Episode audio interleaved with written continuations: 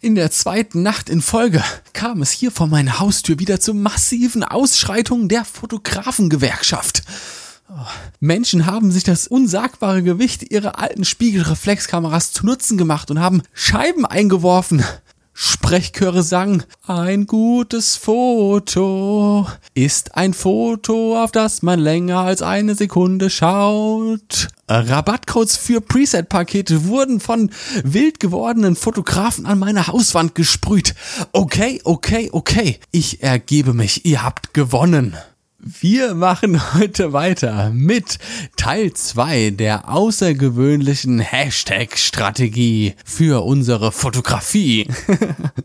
Als kleine Info für die Neuen hier unter uns, solltet ihr heute zum ersten Mal beim Glas Podcast dabei sein. Erstmal herzlichen Glückwunsch zu dieser lebensveränderten Entscheidung und möchte euch gleichzeitig empfehlen, jetzt sofort abzuschalten. Nee, Moment, eine Sekunde noch. Hört euch bevor ihr diese Folge hört, erstmal Folge 122 an. Da haben wir nämlich die ersten Schritte in unserer super duper Hashtag-Strategie besprochen. Und jetzt ausschalten, aber schnell, ihr süßen Mäuse. Die alten Hasen unter uns können sich jetzt entspannt zurücklehnen. Ah, stellt euch vor, ihr habt jetzt schon mal euer Glasglas mit einem schönen Whisky in der Hand. Und dann wünsche ich euch ganz, ganz viel Spaß bei der heutigen Folge. Swish. Teil 1 der außergewöhnlichen Hashtag-Strategie ist ja mit einem Netflix-reifen, herzzerreißenden Cliffhanger geendet, dass wir erstmal unsere Nische gefunden haben und die Follower der Top-Accounts unserer Nische ein wenig analysiert haben.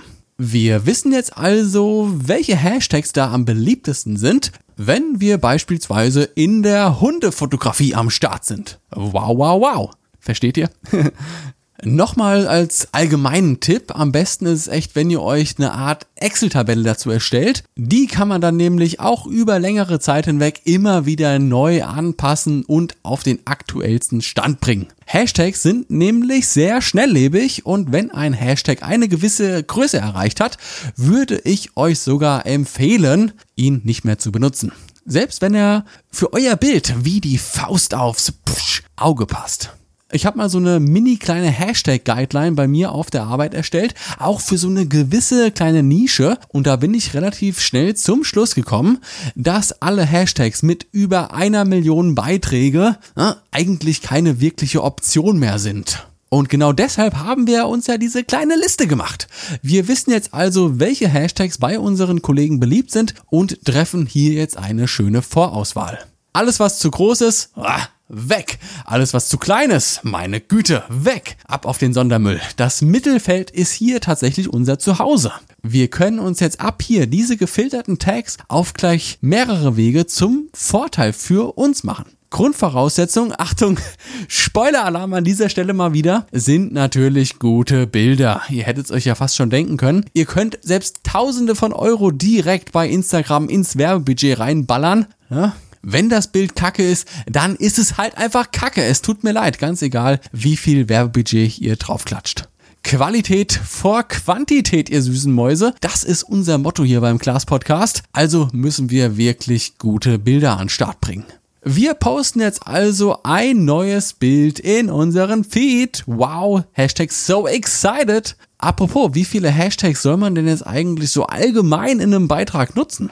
Offiziell sagt Instagram ja hier, dass pro Beitrag bis zu 30 Hashtags möglich sind. Alles, was darüber geht, wird äh, gnadenlos vom Algorithmus nicht beachtet. Jedoch exakt 30 Hashtags zu benutzen, ich sag's euch so ganz unter uns, Auge in Auge, das ist Mist. Das war 2014 eine gute Art und Weise, Reichweite aufzubauen, gar keine Frage. 2020 ist es aber echt kontraproduktiv. Es gibt da so eine kleine feine Sache, die nennt sich Shadowban.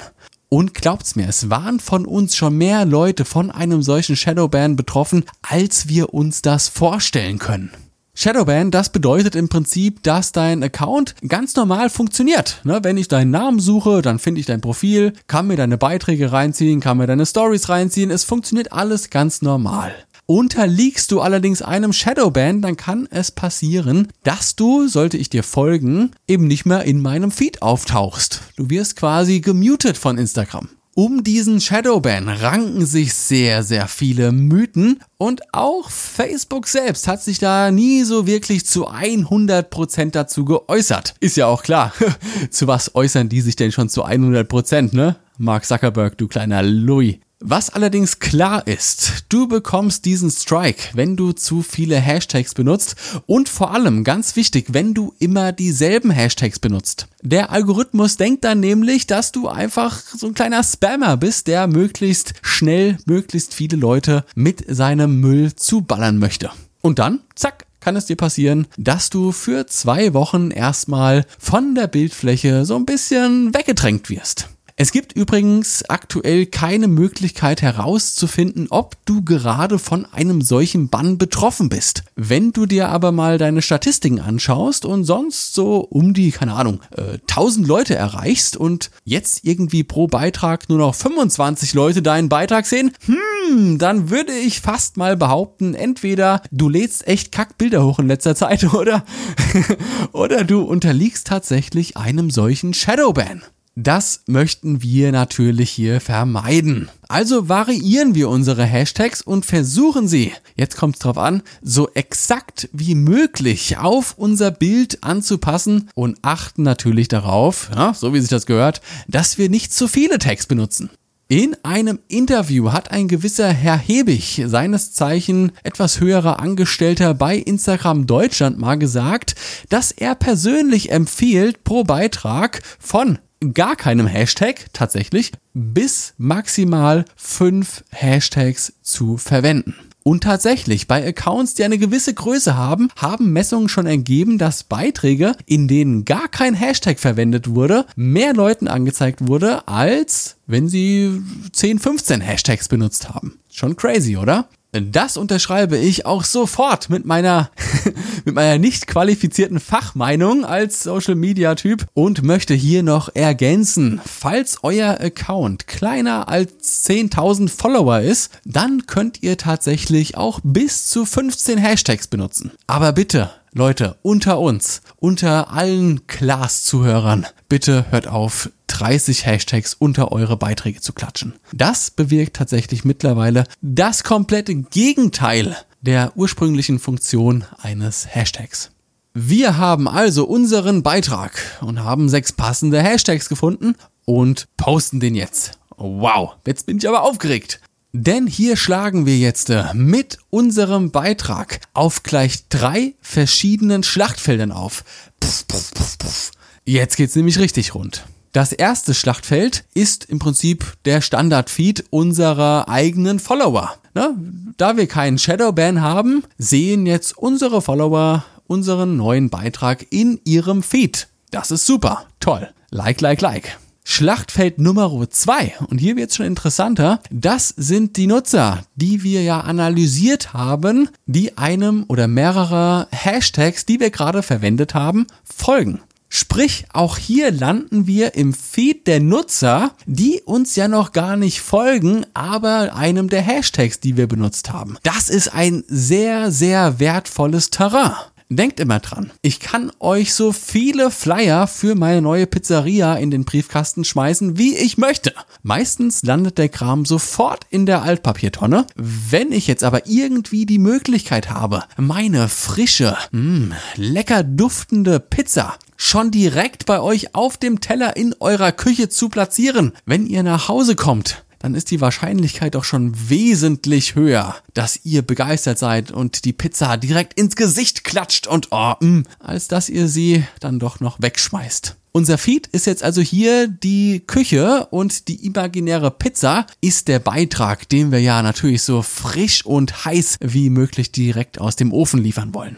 Wenn wir also auf den Feeds von Nicht-Followern landen, ist das im wahrsten Sinne pures Social Media Gold wert. Wenn das Bild jetzt geil ist, dann ist die Wahrscheinlichkeit sehr groß, dass ein paar dieser Leute auf unser Profil gehen und zack, hast du gegebenenfalls direkt einen oder mehrere neue kleine Superfreunde, die sich gerne deine Bilder in Zukunft anschauen möchten. Last but not least, Schlachtfeld Nummer 3.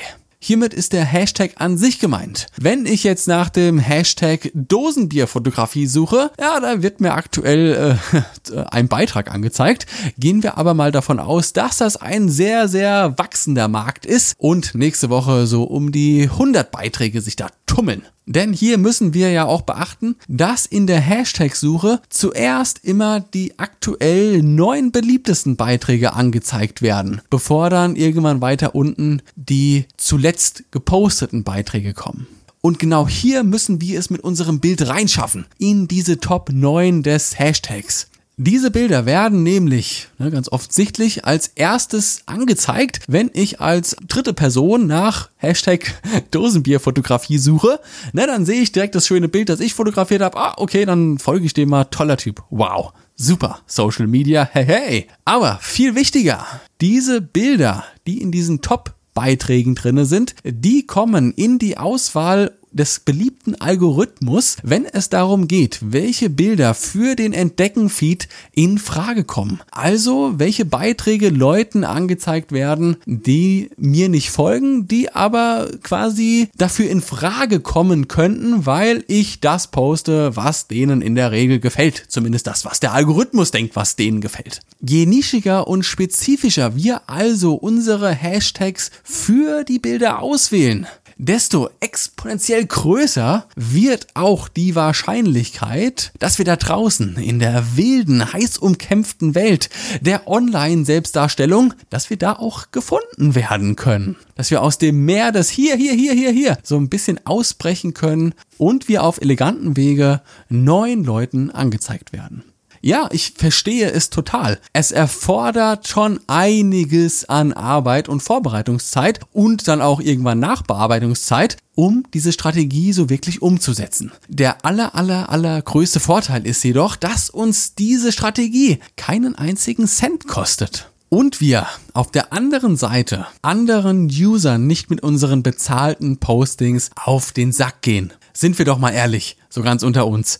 Wir alle hatten schon mal bezahlte Beiträge von ambitionierten Hobbyfotografen als Werbung in unserem Feed angezeigt. Wie oft haben wir uns dann dieses Profil dieser Person angeschaut und sind ihr anschließend gefolgt und waren Fans fürs Leben? Also ich, Niemals, wenn ich ganz ehrlich sein soll. Im Gegenteil, wenn mir diese Beiträge aufploppen, dann melde ich immer diese Beiträge als nicht relevant an Instagram. Dann lasst uns doch lieber mit dieser außergewöhnlichen Hashtag-Strategie die Leute erreichen, die sich auch tatsächlich für das, was wir produzieren, interessieren. Denn das ist im Prinzip der heilige Gral der Social-Media-Fotografie. Menschen erreichen, die das auch teilen, was wir gerade machen. Wow toll. Das ist eine echte Community. Ja, was wollt ihr mit euren 20, 40, 50.000 Followern, wenn die doch eigentlich einfach nur so bei euch sind und eigentlich gar nicht so recht wissen, was hier abgeht? Na, dann doch lieber ja, ein paar wenige echte Fans, die richtig Gas geben. In diesem Sinne, war es das gewesen mit dieser außergewöhnlichen Hashtag-Strategie? Sollte es dazu irgendwann nochmal Ergänzungen geben oder sich das Ding weiterentwickeln, dann hört ihr natürlich hier sofort von den Neuigkeiten. Bis dahin, ihr süßen Mäuse, würde ich vorschlagen, hören wir uns einfach das nächste Mal, wenn es wieder heißt, haltet euch fest, Klaas zu dem Podcast. Cast. Lasst krachen, ihr süßen Mäuse. Vielen Dank für die Aufmerksamkeit. Ciao. Brrr.